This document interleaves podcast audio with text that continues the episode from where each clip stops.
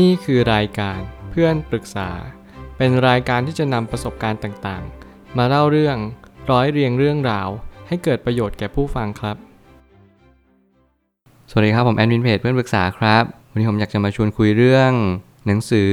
The Way to Wealth Advice Hint and Tips on Business Money and Finance ของเบนจามินแฟรงคิน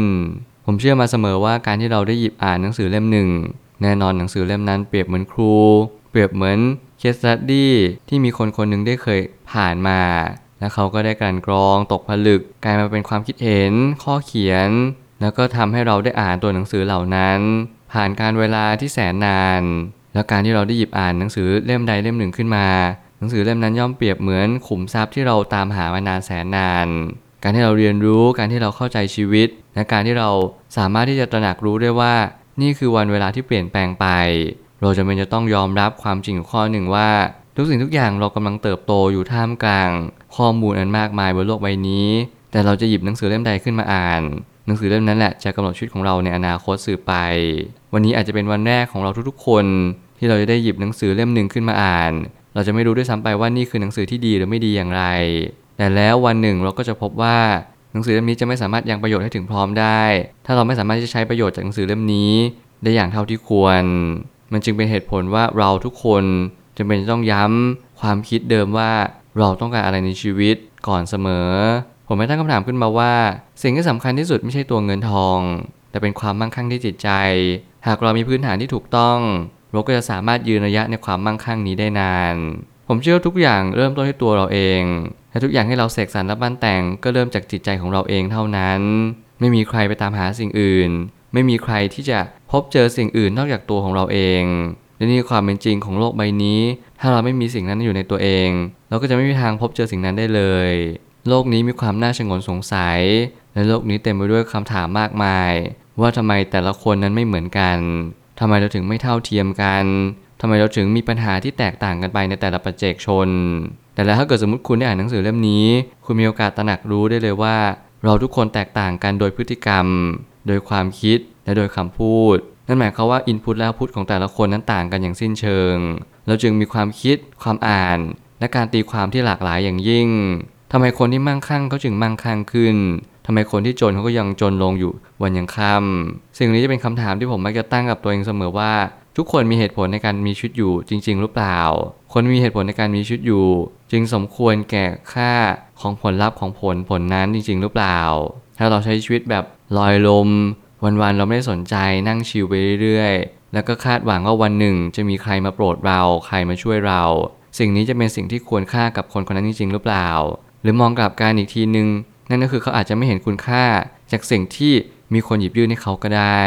นั่นหมายความว่าคนเราจะต้องแยกให้ออกว่า ใครคือคนที่ดี และใครคือคนที่ไม่ดีก่อนเสมอ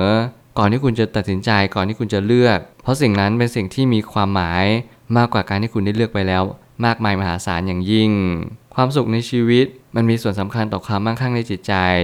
รวมถึงส่งผลต่อความมั่งคั่งในรูปแบบเงินทองด้วย หน้าที่เราคือรักและเคารพตัวเองเข้าไว้ ผมเชื่อว่าคนเขียนเนี่ยเป็นคนที่เขามองทุกๆ สิ่งอย่างลุ่มลึกมากๆ เขาสามารถเขียนเป็นบทกวีบทความ และเขาสามารถที่จะทำให้เราเข้าใจเพียงแค่ไม่กี่คำไม่กี่ประโยค ซึ่งแน่นอนบางคำอาจจะอ่านยากเพราะมันเป็นภาษาอังกฤษ แต่ผมก็ยังเชื่อว่ามันเป็นคำที่ค่อนข้างที่จะตรงประเด็นมากที่สุด นั่นก็คือเป็นคำเปรียบเทียบเปรียบเปย เป็นคำคำหนึ่งที่ยกประเด็นขึ้นมา แล้วเราก็ค่อยๆ สอบประเด็นนั้นไปว่า สิ่งนั้นมีจริงหรือเปล่า สิ่งนี้จะดีขึ้นได้อย่างไร ทุกอย่างเป็นเหตุเป็นผลด้วยกันทั้งหมดทั้งสิ้น เพราะทุกสิ่งเกิดแต่เหตุ การที่เราเข้าใจเหตุดี เราก็จะรู้ว่าผลที่ตามมาจากเหตุนั้นคืออะไร ถ้าเราเป็นคนที่ไม่มีความรับผิดชอบ ถ้าเราเป็นคนที่ไม่ขยันหมั่นเพียร ถ้าเราเป็นคนที่ไม่อดทนอดกลั้น ถามจริงๆว่าชีวิตเราจะได้อะไรหรือเปล่าทำไมคุณสมบัติต่างๆ จึงมีเหตุผลร่วม ในการที่เราจะประสบความสำเร็จ ในการให้เราจะมีความสุข รวมถึงในการให้เราจะมีความมั่งคั่งด้วยเช่นกัน ถ้าทุกสิ่งทุกอย่างมาหล่อหลอม เข้าด้วยกันเป็นเนื้อเดียวกัน เราจำเป็นจริงๆ ใช่ไหมที่จะต้องมีคุณสมบัติเหล่านี้อยู่ในตัวเอง มันสามารถเป็นไปได้ไหมที่เราจะโชคดี วิงวอนอ้อนวอนจากฟ้าดิน เราไม่รู้ด้วยซ้ำว่าใครต้องการอะไร เราไม่รู้ด้วยซ้ำว่าทุนนิยมเกิดขึ้นไม่ได้เพราะอะไร ถ้าวันนี้ทำตัวเป็นประโยชน์ ถ้าเราสามารถสร้างสิ่งที่เป็นประโยชน์กับผู้คนมากมาย ในระยะเวลาเดียวกัน เราจะสามารถสร้างความมั่งคั่ง โดยที่เราไม่รู้ตัวเลยก็ได้ นี่คือเหตุผลที่ผมเชื่อว่า มันคือความคิดที่ทำให้เราสามารถสร้างประโยชน์ให้กับตัวเองและผู้อื่น ไม่ว่าจะเป็นต่อชีวิต ต่อจิตใจ ต่อสิ่งใด ๆ ก็ตาม เพราะไม่ว่าอะไรจะเกิดขึ้น เรานั้นเป็นจุดเริ่มต้นของทุกๆสรรพสิ่งอย่างแน่นอน ผู้ที่มีปัญญามักจะเรียนรู้จากความผิดพลาดของผู้อื่น แต่คนเขามักจะเพิกเฉยทุกความผิดพลาดของตัวเขาเอง มันจึงส่งผลทำให้เขาไม่เกิดการเรียนรู้ใด ๆ เลย เป็นประโยคที่ผมคิดว่าค่อนข้างกินใจสักนิดหนึ่งด้วยความที่ว่าหลาย ๆ ครั้งที่เราเรียนรู้ในชีวิตว่าคนรวยคนจน คือคนที่ขยันและคนขี้เกียจแน่นอนสิ่งเหล่านั้นมันเป็นส่วนประกอบหนึ่ง แต่สิ่งที่สำคัญนั้นนั่นก็คือ ในการให้เราจะเรียนรู้แบบรัดสั้นเนี่ยไม่ว่าคุณจะศึกษาเล่าเรียนอะไรก็ตามแต่ไม่ว่าคุณจะรู้สึกตกลงปรงใจกับสิ่งใดสิ่งหนึ่ง คุณจะต้องมีปัญญาประกอบอยู่ด้วยเนืองๆอยู่เสมอ ถ้าเกิดสมมติคุณเป็นคนเขาหรือคนโง่ คุณจะย่อมไม่สามารถเรียนรู้อะไรได้เลย แม้กระทั่งคุณสามารถที่จะเข้าใจ คุณก็มีโอกาสที่จะเข้าใจมันได้เลย รวมถึงความผิดพลาดของตัวคุณเองที่คุณนั้นได้กระทำลงไป คุณก็ไม่เข้าใจว่าความผิดพลาดนั้นเกิดจากอะไร คนมีปัญญานั้นย่อมจะเรียนรู้ทุกสิ่งทุกอย่างรอบตัวของเขาเอง ย่อมจะนำสิ่งนั้นสิ่งนี้ดึงมาปลูกฝังในตน แล้วก็ย่อมนำสิ่งที่ไม่ดี ที่มันไม่สามารถเปลี่ยนแปลงได้นั้นทิ้งไป ส่วนคนเขานั้นไม่สามารถดึงอะไรมาได้เลย ส่วนใหญ่แล้วเขาอาจจะดึงสิ่งที่ไม่ดี และสิ่งที่ไม่เป็นประโยชน์ต่อชีวิตของเขาเอง พอการเรียนรู้นั้นไม่เกิดขึ้น การตระหนักรู้และตกผลึกนั้นก็ไม่เกิดขึ้นตาม นี่คือเหตุและผลอย่างยิ่งที่ทำไมผมชอบให้ทุกๆ คน ฝึกที่จะตั้งคำถามที่ถูกต้อง ฝึกที่จะแสวงหาคำตอบ แล้ววันหนึ่งคุณจะพบเจอคำตอบเอง ถ้าวันนี้คุณไม่สามารถเรียนรู้อะไรได้เลยในชีวิต วันหนึ่งคุณก็จะพลาดสิ่งดีๆ ไปหลาย ๆ สิ่งหลาย ๆ อย่าง คุณจะไม่รู้ด้วยซ้ำว่าคุณควรคว้าอะไรไว้ หรือคุณไม่ควรคว้าอะไรไว้เลย การเรียนรู้นั้นได้เริ่มต้นในทุกๆวันแต่การเรียนรู้ได้เริ่มต้นจากการที่คุณเปิดใจรับมันพอคุณเรียนรู้สิ่งสิ่งนั้น คุณก็จะมีความรู้มากยิ่งขึ้น หลังจากที่คุณมีความรู้มากยิ่งขึ้น คุณก็จะพบว่า คุณสามารถทำอะไรก็ได้ตามที่คุณต้องการ โลกใบนี้อยู่ในกำมือของคุณ เพราะคุณรู้หลักเหตุและผล คุณรู้ว่าสิ่งนี้เกิดขึ้นเพราะอะไร สิ่งใดจะตามมาจากสิ่งเหล่านี้ เพราะคุณเข้าใจโลกใบนี้ว่าทุกอย่างตั้งอยู่บนกฎไตรลักษณ์ ตั้งอยู่บนเหตุและผล cause and effect หรืออะไรก็ตามแต่ที่มันปกครองโลกใบนี้อยู่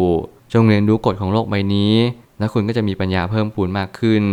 ความโลภนำมาซึ่งภัยมากกว่าความสงบ หากเราโลภ เราจะสูญสิ้นทุกสิ่งอย่างในชีวิต เพราะในท้ายที่สุดแล้ว เราจะไม่สามารถรักษาอะไรไว้ได้สักอย่างเดียว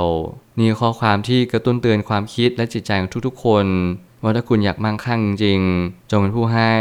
จงนึกถึงว่าใครกำลังลำบาก ใครกำลังประสบพบเจอปัญหาที่เราพอจะช่วยเขาได้บ้าง แน่นอนชีวิตเรากำลังอยู่บนสังเวียนอันกว้างใหญ่ไพศาล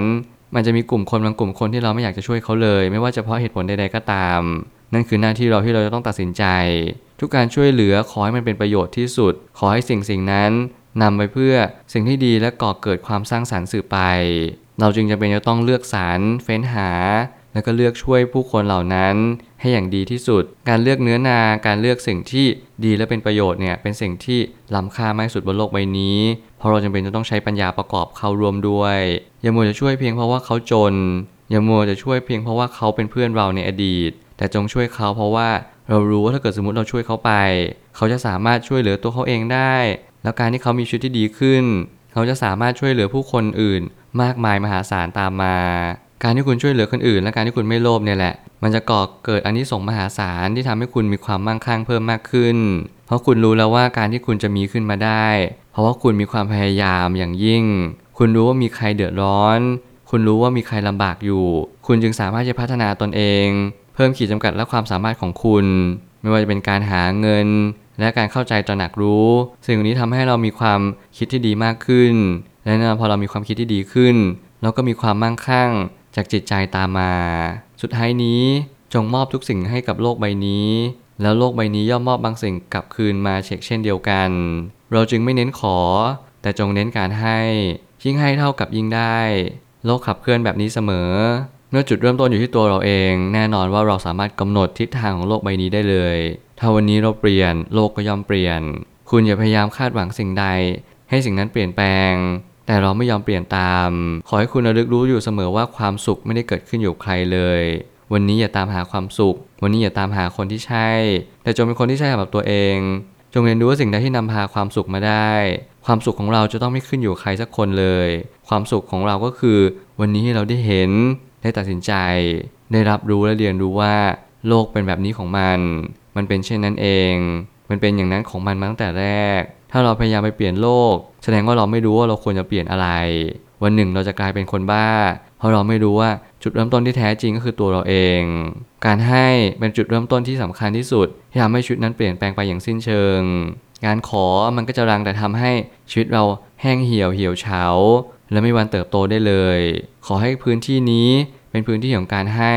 พื้นที่ของการแบ่งปัน และพื้นที่ของการสร้างสรรค์สิ่งต่างๆ ให้ดียิ่งขึ้น